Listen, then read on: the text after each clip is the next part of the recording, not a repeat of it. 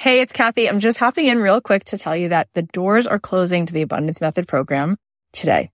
That's right. May 16th, 4 o'clock Pacific time, we close the doors to this program. And I'm so excited to watch you change your life. I'm so excited to see what happens when you tap into the energy that is within you and you start to attract so much into your life. And there's incredible synchronicity and you start to perceive what was always here in plain sight and that which was hidden becomes revealed. If you want to join us, you can go to kathyhaller.com/join. And remember, those of you who sign up for the platinum, you get the retreat included. It's going to be an incredible retreat. It's a 3-day experience. You can choose between July or October. And the July is definitely filling up. So come on in and join us. Again, the doors close at 4 o'clock Pacific today. You can sign up at kathyhaar.com/join. I cannot wait to spend 12 weeks with you and watch you become a master at manifesting the most gorgeous experiences and opportunities and abundance into your life. The greatest gift that you can give to another person is to receive from that person. What it communicates to that person is that that person has something to give. It gives them the gift of dignity. So by receiving, it's not a selfish endeavor. It's actually the highest form of giving. The highest form of giving is to receive.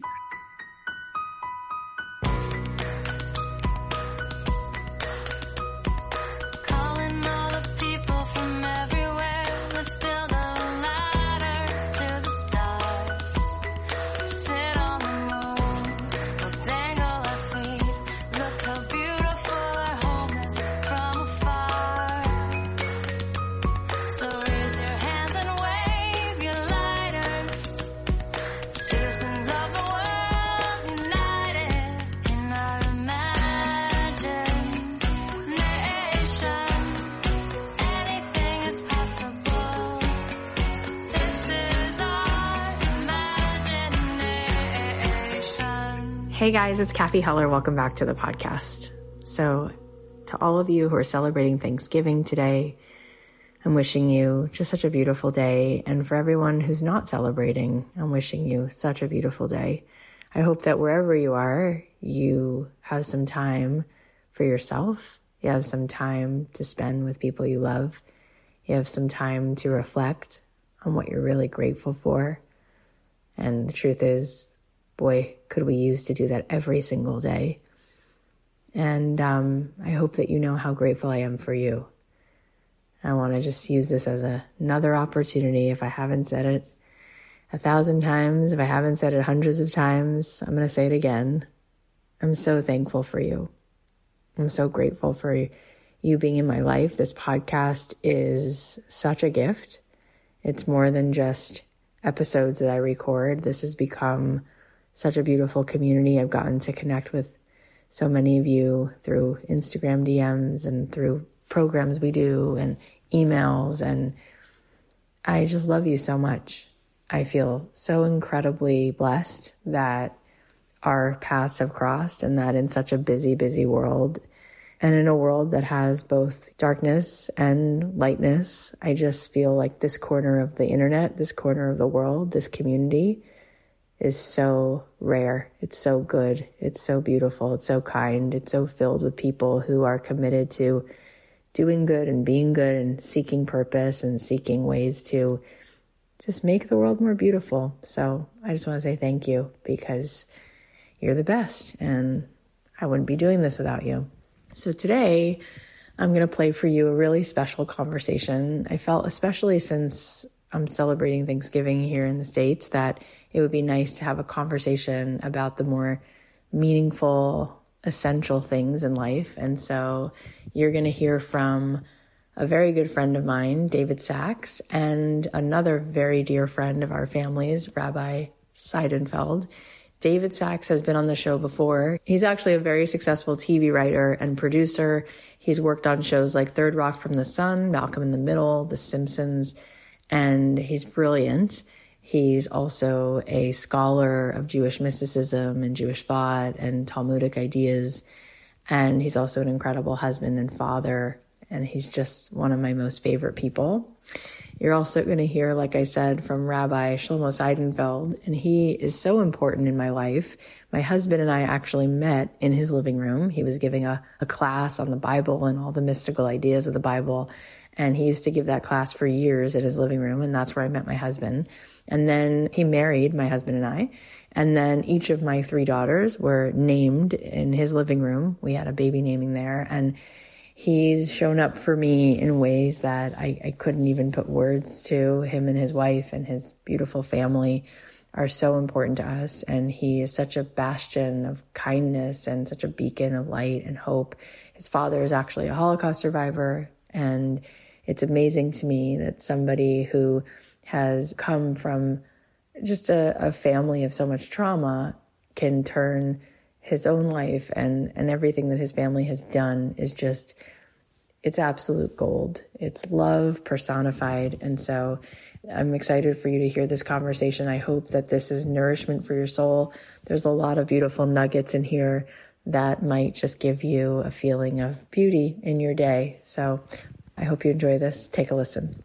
Rabbi Aaron is on a trip, so I asked David Sachs if he would say a few words, and Rabbi Seidenfeld always has a beautiful melody to share from his heart. So David, I'm going to say, why don't you start, and then we'll just enjoy this. Let's go for it. So I've written this manuscript. It's a book. I'm just starting to get it out there a little bit. I don't quite know what to do with it, honestly, but they're like one-page essays.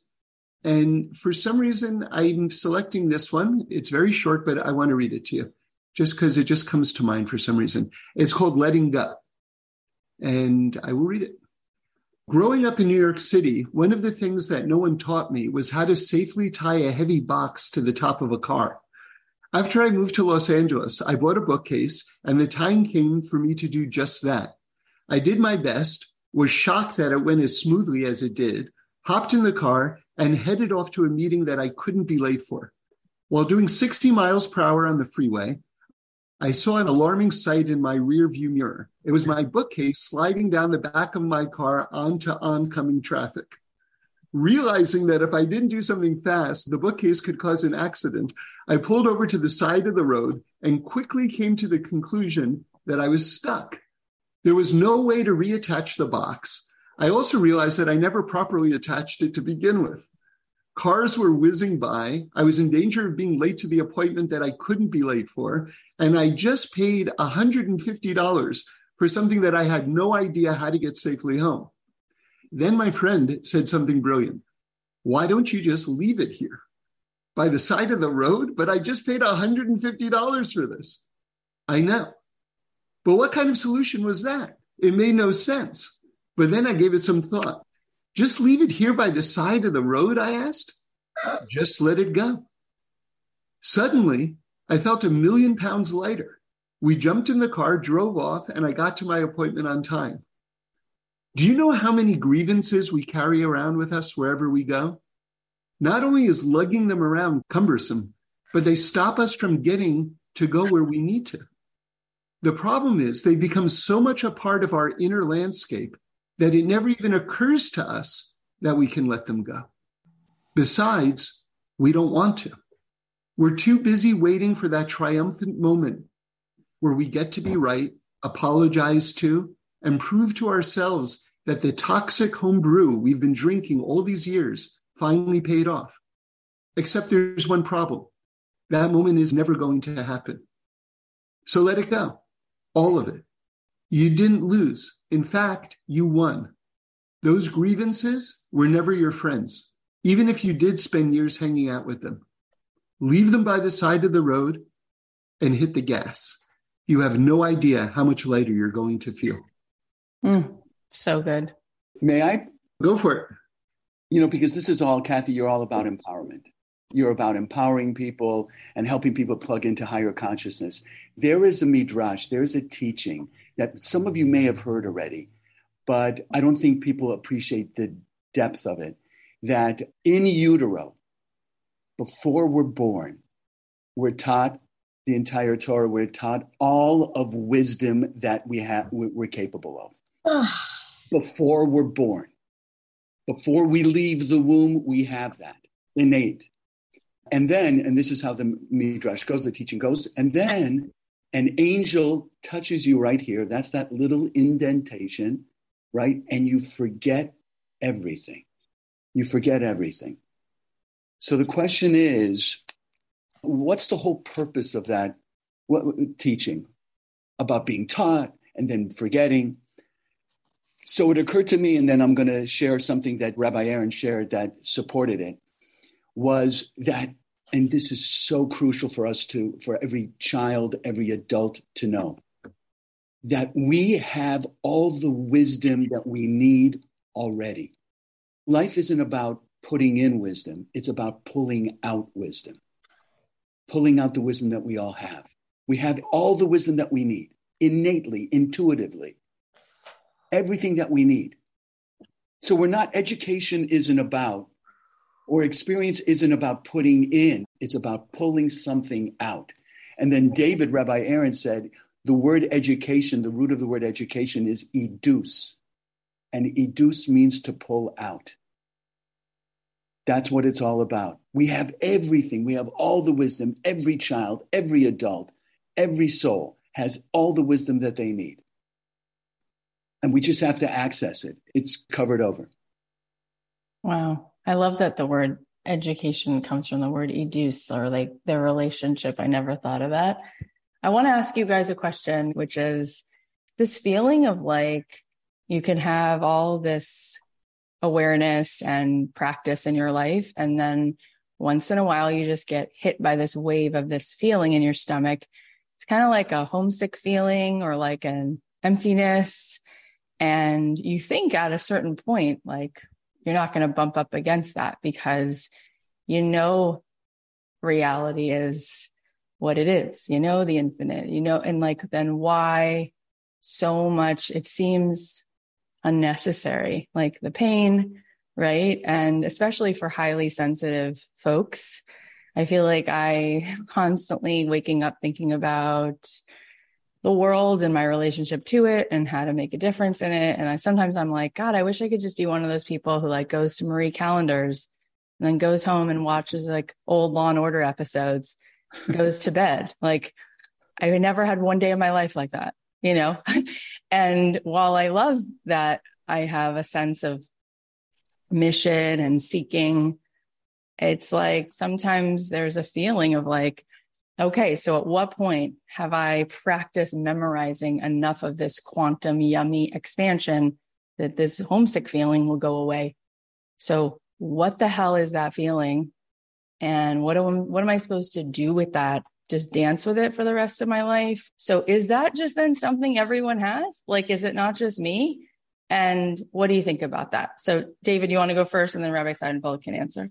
Sure. Yeah. So I heard this teaching that was sort of like one of these kind of life changers for me, which is that all of us are created with a God-shaped hole inside of us. And the idea is, it's almost like, I was thinking just to sort of like give you kind of like a modern kind of like version of that, of the visual. You know what a USB port is? Sure. So it's almost like you have a USB port right over here. And why is it there? Why is that God-shaped hole there, right? It's so you can plug into the beyond. So the idea is that if God is infinite and you have an aspect of God's infinity inside of you, which is your soul. So the idea of achieving this sense of completeness, which is what you're talking about, not only is that elusive, but it kind of runs contrary to the truth, because that aspect within you, and you described it as, did you describe it as a homesickness? Mm-hmm. So we are sort of like built in with this almost existential homesickness inside of us, because the godliness within us longs to unite with the ultimate godliness. And so God gives us this gift called yearning and striving. And what we have to do is, I think psychologically, sort of like just refine that sense of almost cognitive dissonance that we feel like, why isn't it that what I have is enough? I'm accomplishing so much. Why isn't it enough? When is it going to be enough?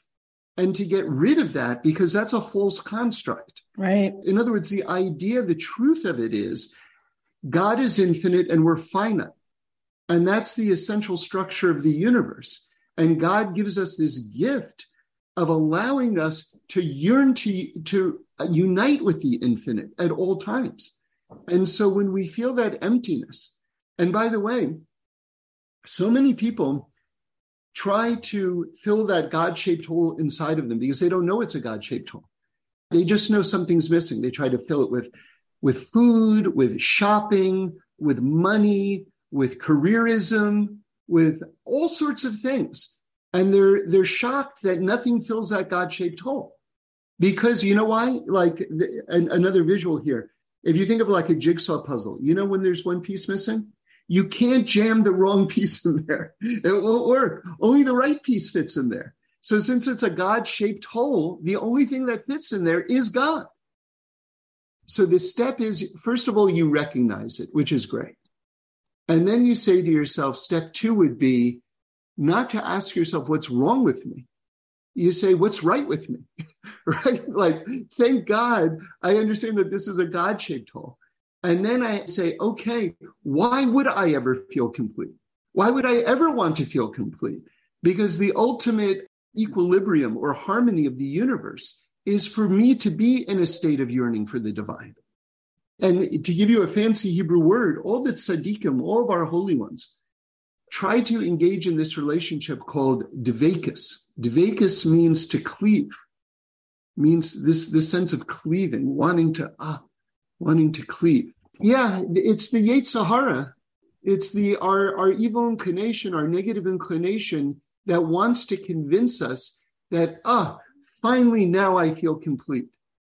It totally brought me to tears. I just wanted to tell you that. And I also wanted to say that I heard Ram Dass say that the idea of dying for the soul, transitioning into that next dimension is like taking off a very tight shoe for the soul, because it just gets to connect. And I think about Rabbi Aaron saying that one of his first knowings that he was moving towards Torah or wanting to be a rabbi or whatever, learn all of that, was from going to concerts, in those moments at a concert where everyone puts up their lighter.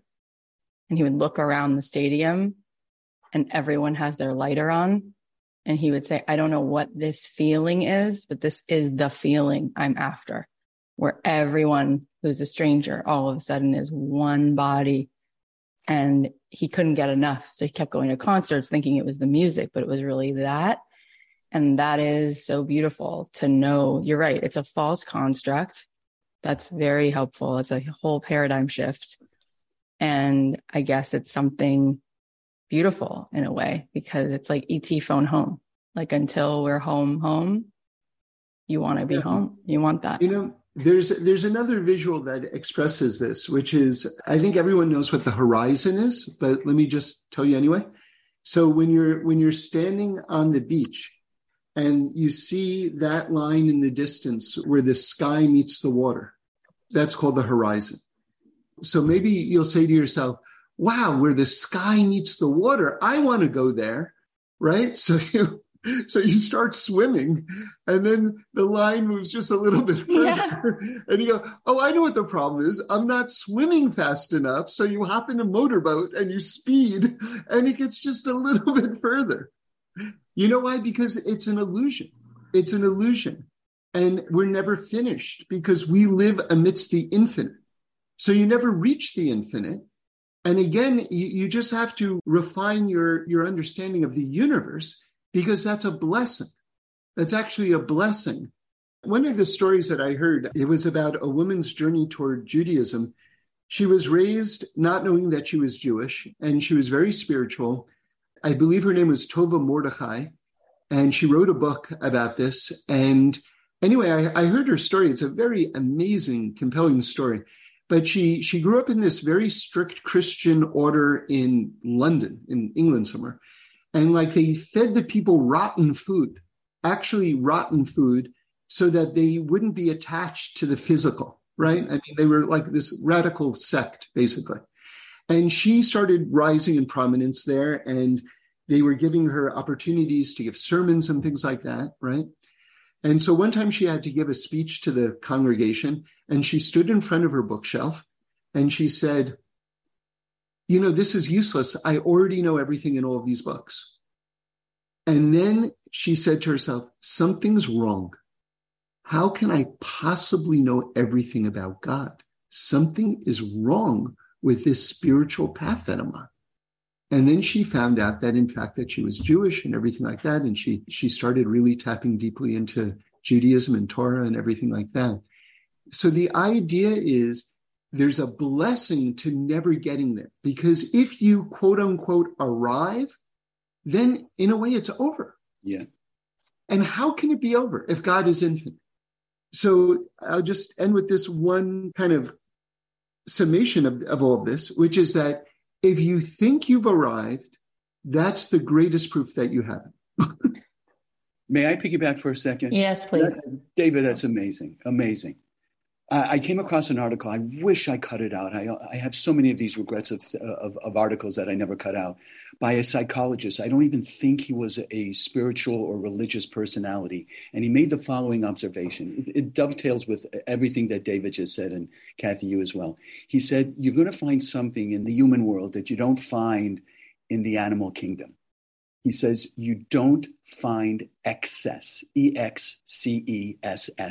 In the animal kingdom. It's all about survival. Everything that they do, even if they're putting away stuff for the future, it's so that they can survive winters or whatever. So he says, what is it about the human being that makes them prone to pursuing more than they need?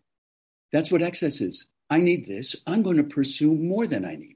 So he arrived at this radical conclusion. And I'm pretty sure he wasn't religious, because that's what made it so radical. He said, the only rational conclusion I can arrive at is this. We're not just bodies, we're souls. If we're just a body, then you just pursue that which you need. But if you're a soul, every time you fill your body and you don't fill your soul, you're still hungry. You're still hungry. Because you're not feeding your soul, you're feeding your body. So you're going to pursue, you're going to be in this endless pursuit of that which you think will fill you up, but doesn't fill you up. And then I'll just finish with this. David, he's not here, but I'm going to bring him in. He used this wonderful analogy. Have you ever walked over to a refrigerator, opened it up, and stared at the refrigerator? Like most of us, okay, I want something to eat, you go, then you pay. You just stare at the refrigerator hoping something's going to speak to you. Why do you do that? So we asked this very simple question. Why do we do that? So his answer was, because what you're looking for is in the freezer. No, only joking. So he said, the reason you do that, and then he says, then you close the refrigerator, you come back 10 minutes and you open it up again. Like something's changed. He said, the reason you do that is because you're not looking for food. That's not what you're looking for. You're looking for stimulation beyond food, and food will never fill that up. You're looking for a different food. You're looking for something that will nurture this deep yearning and craving that constantly captivates us and propels us. Can I ask this question? That was beautiful. So yesterday I was interviewing Alicia Silverstone, who I want to bring to these conversations. I said to her, you know, just for her, like, where do you find peace? You know, what brings you peace? And she's like, honestly, one thing that brought me so much peace was breastfeeding. And it wasn't because it was breastfeeding. It was because when I would breastfeed, I was totally in the moment and I didn't need to do anything else or go anywhere. It like totally fulfilled being perfectly happy in the moment. So what's interesting though, is like she and I had this conversation and she's like, I thought, could I just enjoy this being a mom? And then she's into all this activism with food and animals. And then she's like, and then a few years went by and I was like, wait, I want to act. Like, I like acting. And then I thought, wait, what's wrong with you? You can't just be filled up by breastfeeding and being in the moment. And she's like, and I still haven't figured out that answer, but I just did 3 movies back to back. And I'm like back in the stream and I feel like myself again. And then I'm sitting there going, I know that feeling of being in the moment and it's pretty amazing. And there were like 3 years where I studied John Kabat-Zinn's work and Thich Nhat Hanh. And I was like feeling like I was high every day, like looking at the 14 shades of green outside, like literally like high, I felt all the time, being that present and practicing mindfulness and taking certain expeditions into, like, you know, 3-day silent meditation retreats. Like I was just doing that thing. And but then there was a part of me that kept having to like force myself to stay, just sit there and be present. And then I read this book by a rabbi who I think he passed away. He was a conservative rabbi.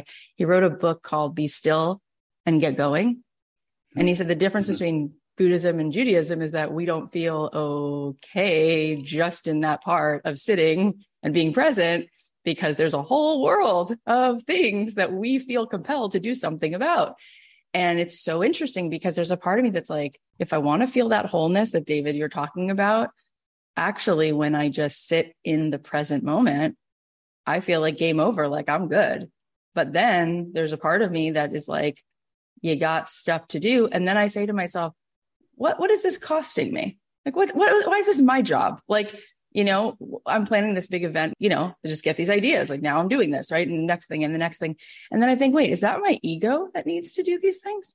Like, what the hell? Like, can't you just emit Wi-Fi to the world by sitting with your kids on a bench? What are you doing? Why? So then I'm like, at what point is this about my ego needing to like be stimulated, right? Like we moved into this beautiful house. I haven't had one moment free. And I'm like, maybe it's just because I needed to sabotage being in the space of resting. And I don't know how to juggle this. And at some point you're like, I'm the giving tree. Like I could just be home with my kids. Is it really going to make that much of a difference? Like that these 100,000 people out of 9 billion heard what I had to say. Honestly, like I think sometimes about that. So I think that that is interesting, the difference between Buddhism and Judaism and the present moment, because it really does feel like you fill that God-shaped hole when you sit your butt down and you are just fully unfolding into the present moment. But why don't we then just say, great, like why this, it almost seems masochistic. Like, do you know what I'm saying? Kathy, maybe, what do you, yeah. Kathy, isn't it yes and both? I mean, we have to sleep at night to restore our energy. When you have young children, you have to be there for them. You have to respond to their cries. And that takes you away from your big mission. But it's both. I mean, there's a saying that we can't complete the task. Our job is to participate in it. So your platform is there for so many, but find the balance, right? I just want to throw that in. Kathy, yeah. I have to share something with you that speaks to what Lolly just said. Shabbat, aka the Sabbath. The root of the word Shabbat is shave, which means to sit. The root of the word Shabbat. So one day a week, we sit with everything. We sit with ourselves. We sit with our families. We sit with our thoughts. We sit with our soul. But guess what? Shabbat is one day a week.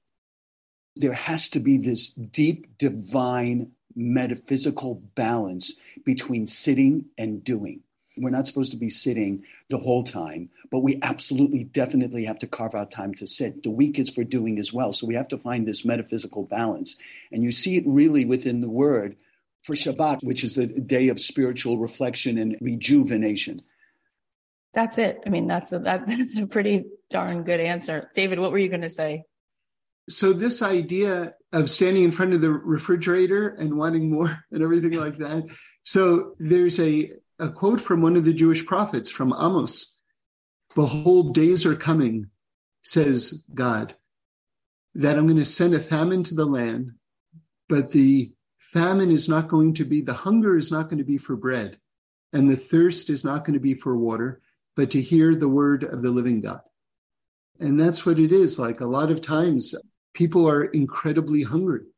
There is a great hunger in the world, and people want to be fed, but they don't know how to feed themselves. They're not in touch with what aspect of themselves are hungry, you know? And Kathy, you just sort of, how do you balance it and this and that? And Lolly, I think it is both and everything. I don't know why, but you reminded me something just because I have my little book in front of me. I'm going to read you another short one. This is called The Fork in the Ladder. Right now, you are standing at a fork in the road. Many, terrified by the act of choosing, remain stuck there forever. Others contemplate the pros and cons offered by each path and also remain stuck there forever. The illusion that they'll one day know with certainty which path is correct blinds them to their own paralysis. Still others ask themselves a simple question: which path will bring more light to the world? Answering that question will allow you to move forward in life. Mm. And once you do, a new fork will appear before you, and the process will begin again and then again. Lest you think you're not making progress, know this: with each path we choose, we bring more clarity into the world. You can think of it as an arduous trek through a dense forest, or better still, as a ladder we are climbing to heaven. Mm. And I think that's the idea. I think the idea is, when you reach this question, like Kathy, you were saying, why am I doing this, right? Maybe I should do it, maybe I shouldn't do it. Ask yourself the question, which path will bring more light to the world, right? And then know that it's like, there's a teaching, Rabbi Shimon Bar Yochai, who wrote the Zohar, right, which is the headquarters of our mystical tradition, and his son were walking, and the sun was just about to rise. And they saw one ray of light and then another ray of light. And Rabbi Shimon Bar Yochai, said to his son, so these are the greatest masters, right? He said, this is how the redemption is going to come, one ray of light at a time. That's how it's going to happen. So the idea of saying, is reaching X number of people when they're 100 or 1,000,000 times X in the world, that's a false question. That question itself is a false question, because we know this is exactly how it's going to happen. And whether it's one person or one conversation, or whether it's an auditorium filled with people, this is the process. Oh, that's so beautiful. It brings me to tears. And what you just said is so important and helpful, because there's always an equal amount of contrast in the world. And so there's a ton of light and there's a ton of darkness. And it just sometimes feels like, what is any of this going to do? But to hear that from, the highest of the high, it really is. And ask yourself, this is really the path of Kutsk. The Kutskarebi is one of the greatest Jewish masters. And he was all about truth, right? And part of his path of service was for a person to ask themselves before they say something or before they do something, why am I doing this? Is this for me or is this for God? In other words, am I doing this to make my name greater in the world, or am I doing this to increase God's light and make God's name greater in the world? And a lot of times the answer could be both. Because if a person is sincere, it could be both. So then you just take one extra second and say, okay, God, I think this is going to make your name greater, but I think it's also going to make my name greater, but I just want you to know I'm doing it to make your name greater. And then that little moment of clarity is worth a zillion trillion dollars, because you're purifying your soul at that moment. And you're not allowing the Yetzer Hara, the negative inclination, to shut you down. Jenny, I want you to share something. I want you to talk. Hey guys. So, I was just thinking that there's like some idea that you should have like your house not be completely perfect. There should be one little thing that's not totally right, because Jerusalem isn't fixed. So neither are we, or this whole world. And so we need to remember that, coming from someone with two married parents. There's still like this, broken piece in all of us that's totally present. And I've heard Sarah Yehudit Schneider talk about this Hashmal, which is like electricity in Hebrew, but it also means that we have to like bear paradox. And so there's like maybe this like beautiful aspect of like our home life, but then we see that like the world is so broken out there, and we have to be able to like wear both of these, hats and add and do good in both of these realms. And I've also heard, I think the Baal Shem Tov says something like, you can have your own little Mashiach experience, but then there's also like the bigger Mashiach. And like, we can, you do whatever you do to like get off, get high, if it's, with learnings and this and that in your own little realm, but that like seeing all the brokenness, like we just acknowledged during Tisha B'Av, that like, that's all out there still. And like getting out there and repairing that is part of this bigger Mashiach experience. I heard Sarah Schneider also say something that like, even if you're like floating in like the most like beautiful Riviera. Like you get yourself to like just the most joyous possible place you can in this world. It's like infinitesimal next to like the joy that's going to be when like we all come back together. And so whatever even these little joys are, they're like small in comparison to like doing the good that's out there that needs to be done. So that's what some of this is making me think of. Yeah, you know, and I heard a visual from Reb Shlomo Carlebach that was very healing for me because, you know, we can articulate these two instincts that we have in a way that sort of creates dissonance. You know, things are so good in my life, but they're so broken out there, and endless forms of that dynamic. So how do we marry them and make them one idea instead of like being at war with ourselves? Mm. And so here's what he said, and I just thought this was beautiful.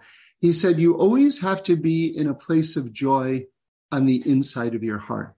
He said, with the outside of your heart, you can cry. But the inside of your heart always has to be in a place of joy. And I love that because it reconciles these two very human instincts and puts them in a place where we can have wholeness instead of being in this constant struggle with ourselves, where we allow both of them to exist together, but understanding how to prioritize them. In the inside of our heart, it's always got to be a place of joy, but we can cry with the outside of our heart. Debbie raised her hand. Debbie, you want to say something? I just want to offer a different set of words, that instead of it being broken outside, it's just separate. And I think that once the thing that is feeling separate, and so it shows up as angry or, you know, like corrupt power or whatever, because that's really what like separation comes as, an ugly expression. And I feel like everything wants to belong, right? So all the evil in the world wants to know love, know that it's enough to also be included. Is this making sense? And when we find a way to give that also a place, like to integrate it back in, and wholeness again can be felt and known by all the parts, and it doesn't feel separate anymore. It's not broken. I'm having a hard time fully expressing it, but does anybody hear me? Debbie, I think I understand what you're saying, and it reminded me of an encounter that I had, and I never believe that encounters are random. I was driving in Brentwood, and right near the Veterans Building, where there are a lot of homeless encampments, and I saw a homeless person with a sign that I will never, ever forget. And I believe that each person is here for two reasons. We're here to be students, and we're here to be teachers. Each individual has something to teach. Each individual has something to learn. This person was my teacher. I will never, ever see him again.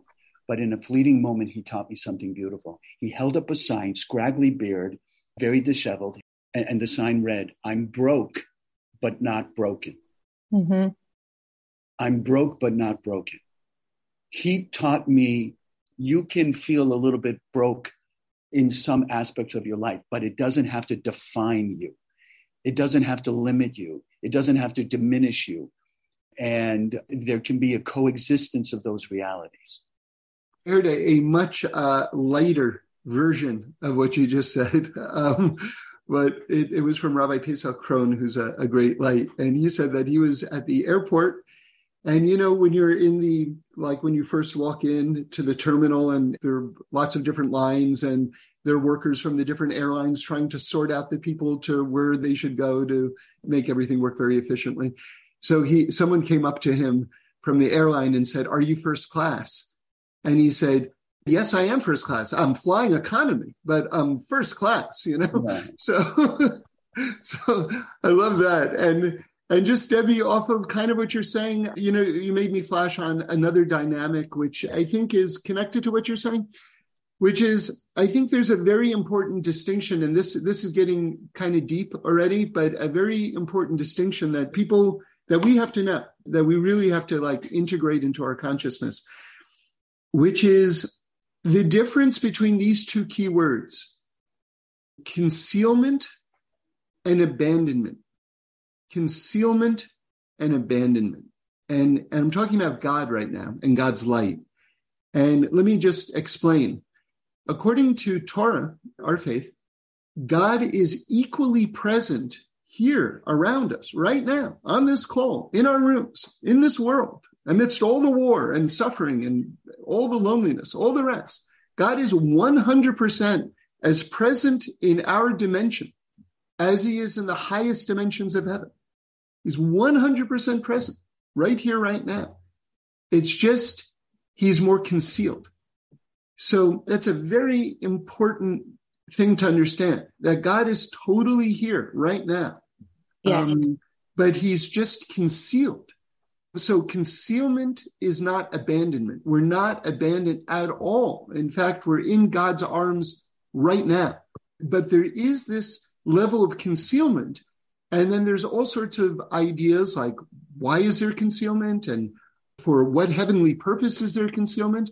And I'll just give you a quick answer to that question, because I don't want to leave it hanging. But these are much larger ideas. But it's just so that we should have, human beings should have free choice.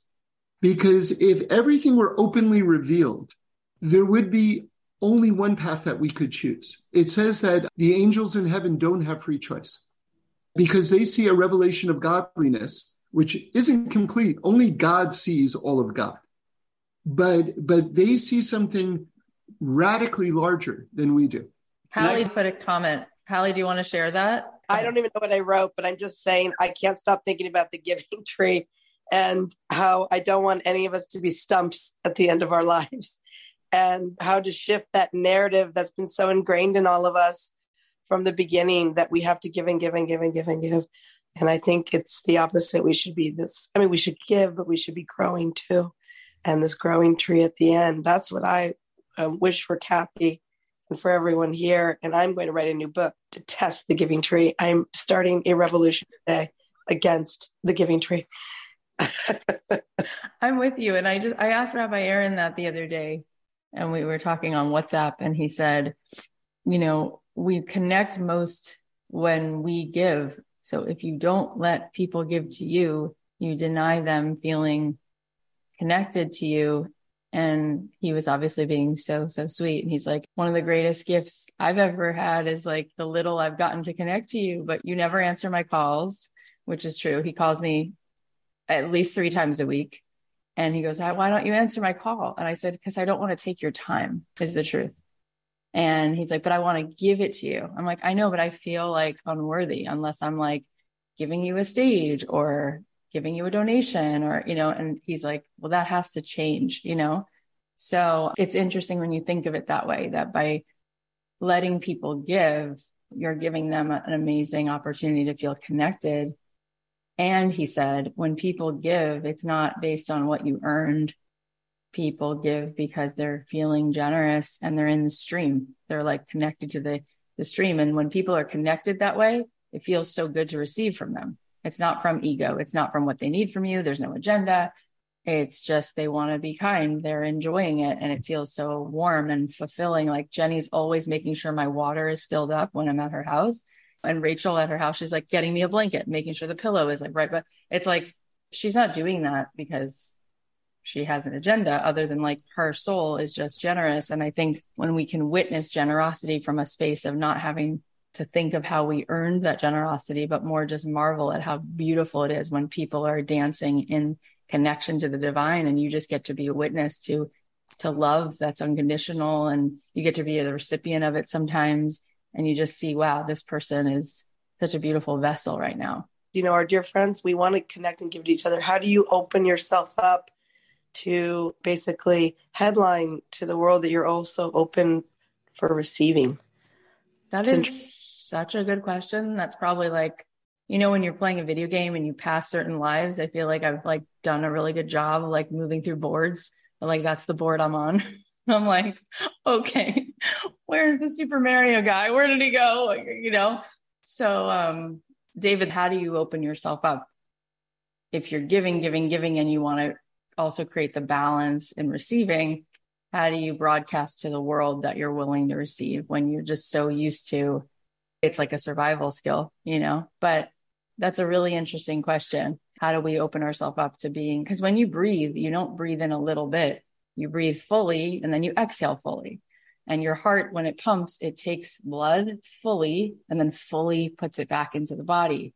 So for something to be fully in transmission with Hashem, with the infinite, it has to fully come in and fully be a current that goes in and out. And there are a lot of people who are do-gooders who really get this mission and then feel really alive when they're in giving, but then don't actually allow the cup to be full. And that is not good. That would be in scarcity in a different way.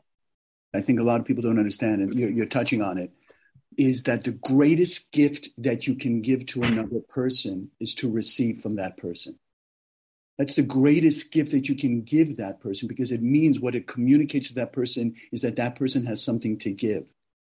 It gives him the gift of dignity. So by receiving, it's not a selfish endeavor. It's actually the highest form of giving. The highest form of giving is to receive. So number one, we have to stop feeling uncomfortable with receiving because it's self-absorbed and I'm just focusing on myself. It's you're receiving and giving at the same time. The Hebrew word for giving is natan. It's a palindrome. It's spelled the same way backwards and forwards. You give and it comes back. You give and it comes back. I went to dinner with Debbie and some friends at like a really fancy restaurant. And obviously I was going to pay. And I was happy about it. Like really happy, you know? And Debbie's like taking the check. And I'm like, no, you can't pay for dinner and stop it. And she's like, oh, I'm going to pay for it. And it was at the country club I belong to in Boca. So I'm like, well, not only can you not pay, but I actually get a 15% break because I'm a member. So that may be ridiculous for you to pay. And then she says, the waiter, I'm still paying. So I'm like, it's going to cost you 15% more. She goes, you know, it's amazing. Look how much you've been willing to manifest and co-create. And you're this spiritually poor, really? Do you understand what you could actually let in if you had the ability to just receive too? Oh my gosh, like this is you like spiritually bankrupt on some level and you're doing pretty well. So I let her pay. And that's like the first and only time like I've let someone pay for dinner. But Lolly and I have had that. And she gets so mad. She's like, I really don't like it. Like, I really want to do this thing for you. And then you like trump it by like sending me something or doing something. And it's because like you couldn't. And then she goes, and then I don't feel that I could just like give that. So please don't do that. And it's, look at me. I got nervous. I had to like move my sleeves. It's like, it's got to stop. It's ridiculous. And I think what it is, Lol, and I realized this because my stepmom, I never let my stepmom or dad do anything for me. And then right before we left, Eliza had a birthday and she's like, I'm taking everyone to the melting pot. I'm paying. And I was like, oh, my stomach. Oh my God. And so I was like, okay. So I let her pay. And when we walked out, she said, I think you just learned to trust me because you let me be close. You created intimacy. Mm. When you never let me give to you, you're basically saying, F you. Like, you're not going to, it's that, you know, like intimacy is, I don't feel like I have to have my survival skills. I can let you, you know, but there've been so many times where, you know, so many of you on this call have like given so much in moments where I feel like I can't equal it back. And then what happens is like tears, like, just this feeling of like not being worthy. And Rabbi Aaron was like, you're not earning it anyway. There's nothing you can do to earn unconditional love because it's unconditional. So like, that's where you got to throw that out. But it's amazing. And it's egocentric. That's not soul. Your soul doesn't do that. Your soul can give an endless amount and receive an endless amount. That's all that's natural from a soul perspective. Debbie wanted to say something.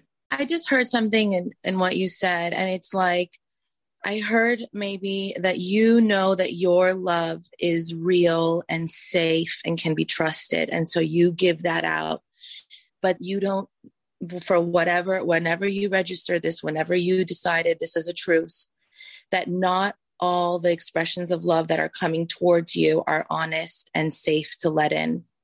And it is this practice of being vulnerable, you know?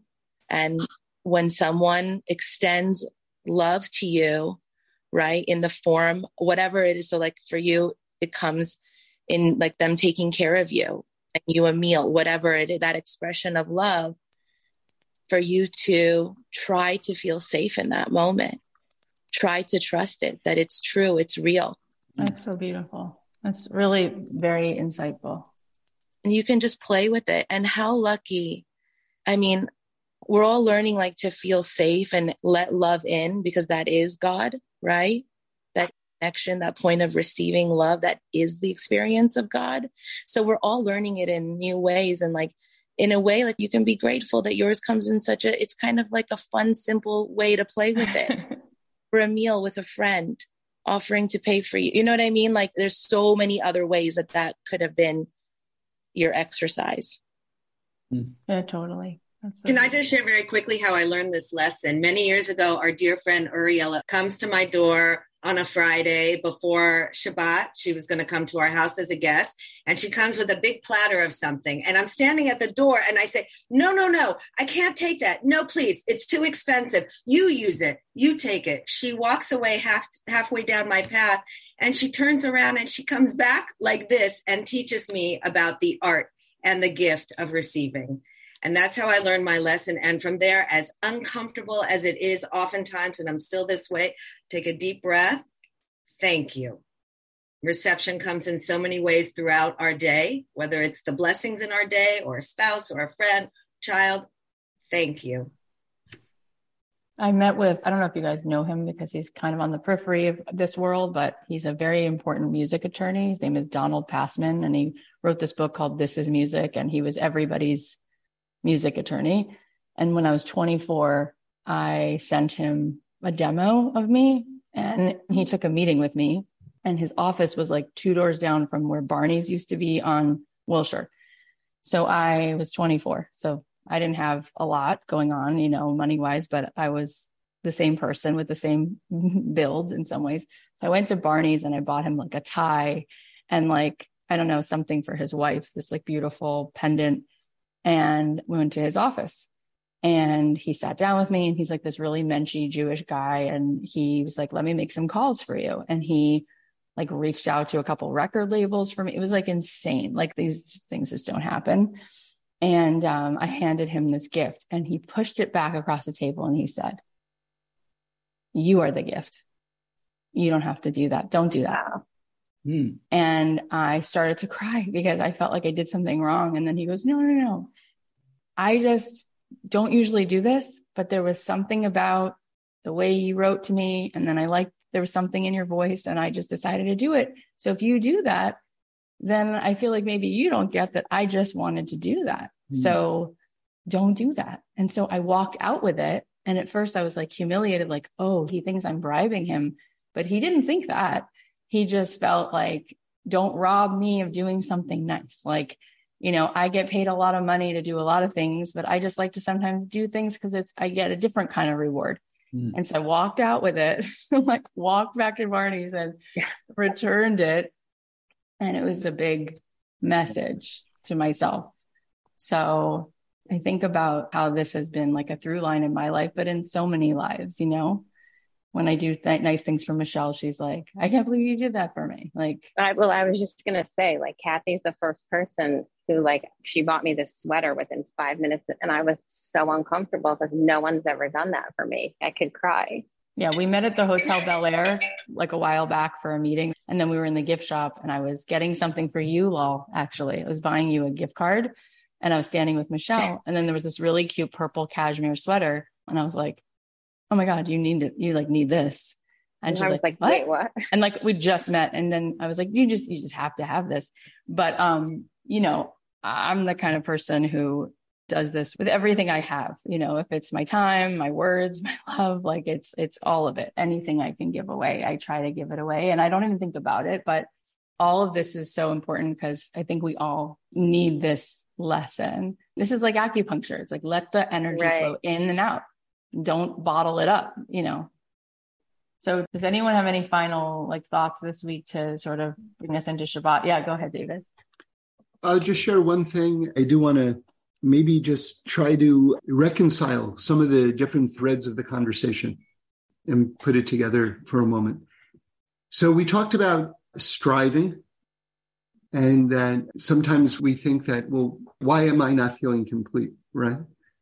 And we said that because really this God-shaped hole inside of us creates striving. And we're never supposed to arrive, and that's a beautiful thing, because just more and more beauty, right? So that's maybe on one end of the spectrum. And then we talked about receiving, but receiving in a legitimate way where we authentically need to be able to receive. And that's a very real thing. So that's sort of like a counterbalance. So we talked about that aspect as well. And then I just want to throw in a new idea, and that's the concept of enough, meaning allowing something to be enough. And I'll give you an example, which is, this is in the Holy Temple, which was sort of like the headquarters of God's presence in the world, like God fills the whole world, but that was sort of, the headquarters. You had all these interesting things in it, like the golden menorah. You had the ark that held the holy tablets from the Ten Commandments from Mount Sinai. So, you had all these amazing holy things in there. And they also had something called the Shulchan, which means the table. And it had these 12 loaves of bread there that miraculously stayed fresh all week. And it was a golden table. And on a mystical level, we say that all the livelihood for the world, all the wealth and the shefa of the world, all the material blessing would come into the world and sort of like land on this golden table with the bread, and then kind of like dissipate and scatter and spread throughout the entire world. Okay. And now I'm getting to the point of why I'm bringing all of this up, is that when God sort of tells us how to build this table, and by the way, the tables in our home, our dining room table, especially where we have our Shabbat meal, is a miniature of this, okay?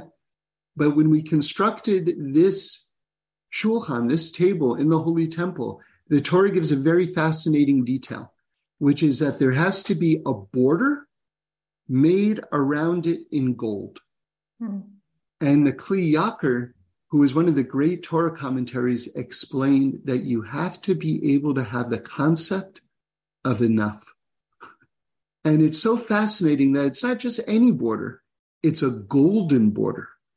In other words, the border itself is not sort of like, okay, we've had enough good times, like throwing on the house lights in the middle of like this like house party, right? Which just like kills the mood, right? It's a golden border. It's a golden border.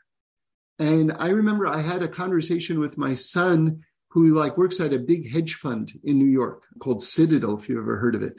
And he was on this track. He was younger. He was still in the house. He hadn't moved out yet. But, he was going to go into finance. And I said to him, how much is going to be enough for you to have in the bank account? Because I knew that the way that society sort of like educates us is that, what the definition of enough is? Just a little bit more than I have. That's for most people, the definition of enough, right? So I said to him, give me a number, how much you need to have in the bank account that will be enough for you. And he's like, how can I possibly know? I'm like, it's okay. It doesn't, you can change this number, but I want you to give me a number. Wow. And I wouldn't allow him to stand up from the table. And he said, well, okay, maybe I'll have approximately these many kids, and education is approximately going to cost this. And then I'd want about this much amount of money in the bank account per se, just to feel like safe. Okay. And then he gave me a number. And I was like, mazel tov. Like we reached an enough moment. We reached the golden border. And so this idea of enough is, I think, a very healing, beautiful idea, because it's true we can always do more. And it's true that we can always open ourselves to receive more. But this also has to be a factor and part of the conversation of arriving at this place of enough, not as an indictment, but the golden border of enough, where it's a beautiful place to be and to say, this is where I am now, and that's okay. All right, with that in mind, I'm going to wish you all a great week and a great Shabbos. So long, everyone. Thank you, Kathy, for giving me this opportunity to share some thoughts. That was amazing. See you later, David. Kathy, before I jump off, because we're talking about ripple effects, 100,000 people, whatever. For me, a big lesson that I try to communicate to a lot of people individually is that each life has a ripple effect. I don't think people realize that. I don't think people realize because quite often it's hidden how you impact the world. No one sees how they impact the world. Physical growth you can't discern it according to the naked eye. You don't know how you impact the world, but we impact the world invisibly in ways that would surprise us, that we can't possibly see. And you see this idea, and with this I'll close, you see this idea, an idea that I saw a while ago, that the Torah, the scroll, if one letter is deficient, the entire Torah is disqualified. You can have one letter that has a break in it, and you can't read from the Torah.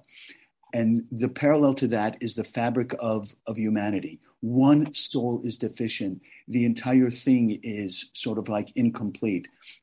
So each person brings something to the table that reverberates in the world and contributes to the world in ways that is unfathomable to that person, but is palpable to the world. So beautiful. What an incredible way to close this. I love you guys so much. Take care, everyone. So much. Have the most amazing day. Have a great. See you next week. My goodness, such an enlightening conversation. All right, here are the takeaways. Number one, let go of your grievances. It's not a loss, it's a win. Those grievances were never your friends. Leave them by the side of the road and hit the gas. You have no idea how much lighter you're going to feel. Number two, we all have the wisdom that we need before we're even born. Life isn't about putting in wisdom. It's about pulling out all the wisdom that we have already. Number three, all of us were created with a God-shaped hole inside of us. It's there so you can plug into the beyond. God gives us this gift of allowing us to unite with the infinite at all times. Number four, with each path we choose, we bring more clarity into the world. It's not about should I do it or not. Instead, ask yourself the question, am I doing this to make my name greater in the world? Or am I doing this to increase God's light in the world? That little moment of clarity is worth $1 zillion. You're purifying your soul and you're not allowing the negative inclination to shut you down. Number five, you can feel broke in some aspects of your life, but it doesn't mean you're broken. It doesn't have to define you. It doesn't have to limit you. It doesn't have to diminish you. Number six, the greatest gift that you can give to another person is to receive from them. It lets that person know that they have something to give. It gives them the gift of dignity. Receiving is not a selfish endeavor. It's the highest form of giving. Number seven, we can always do more, but it's okay to arrive at the golden border of enough and say, you know what? This is where I am now, and that's okay. And number eight, every life has a ripple effect. Each person brings something to the table that reverberates in the world and contributes to the world in ways that are unfathomable to that person, but it's palpable to the world. Well, I just can't tell you how much I love you. I'm so thankful for you. The word gratitude barely scratches the surface, but I know that we wouldn't be doing any of this without you, so thank you. There are so many good episodes that are coming up, so please follow us on Apple Podcasts or Spotify. And if you're really loving the show and you want to show some gratitude for this podcast, please make sure that you leave us a review because it helps us so, so much. And you could also take a second and text the link to the show to someone or post about the show in your Instagram because that also helps us so much and it might also touch somebody else's life. Also, be on the lookout on my Instagram. We're doing something fun for Black Friday tomorrow, so go and check that out at kathy.heller. I wish you a beautiful weekend. Happy Thanksgiving to all who celebrate. Here's a song of mine. Have a beautiful weekend.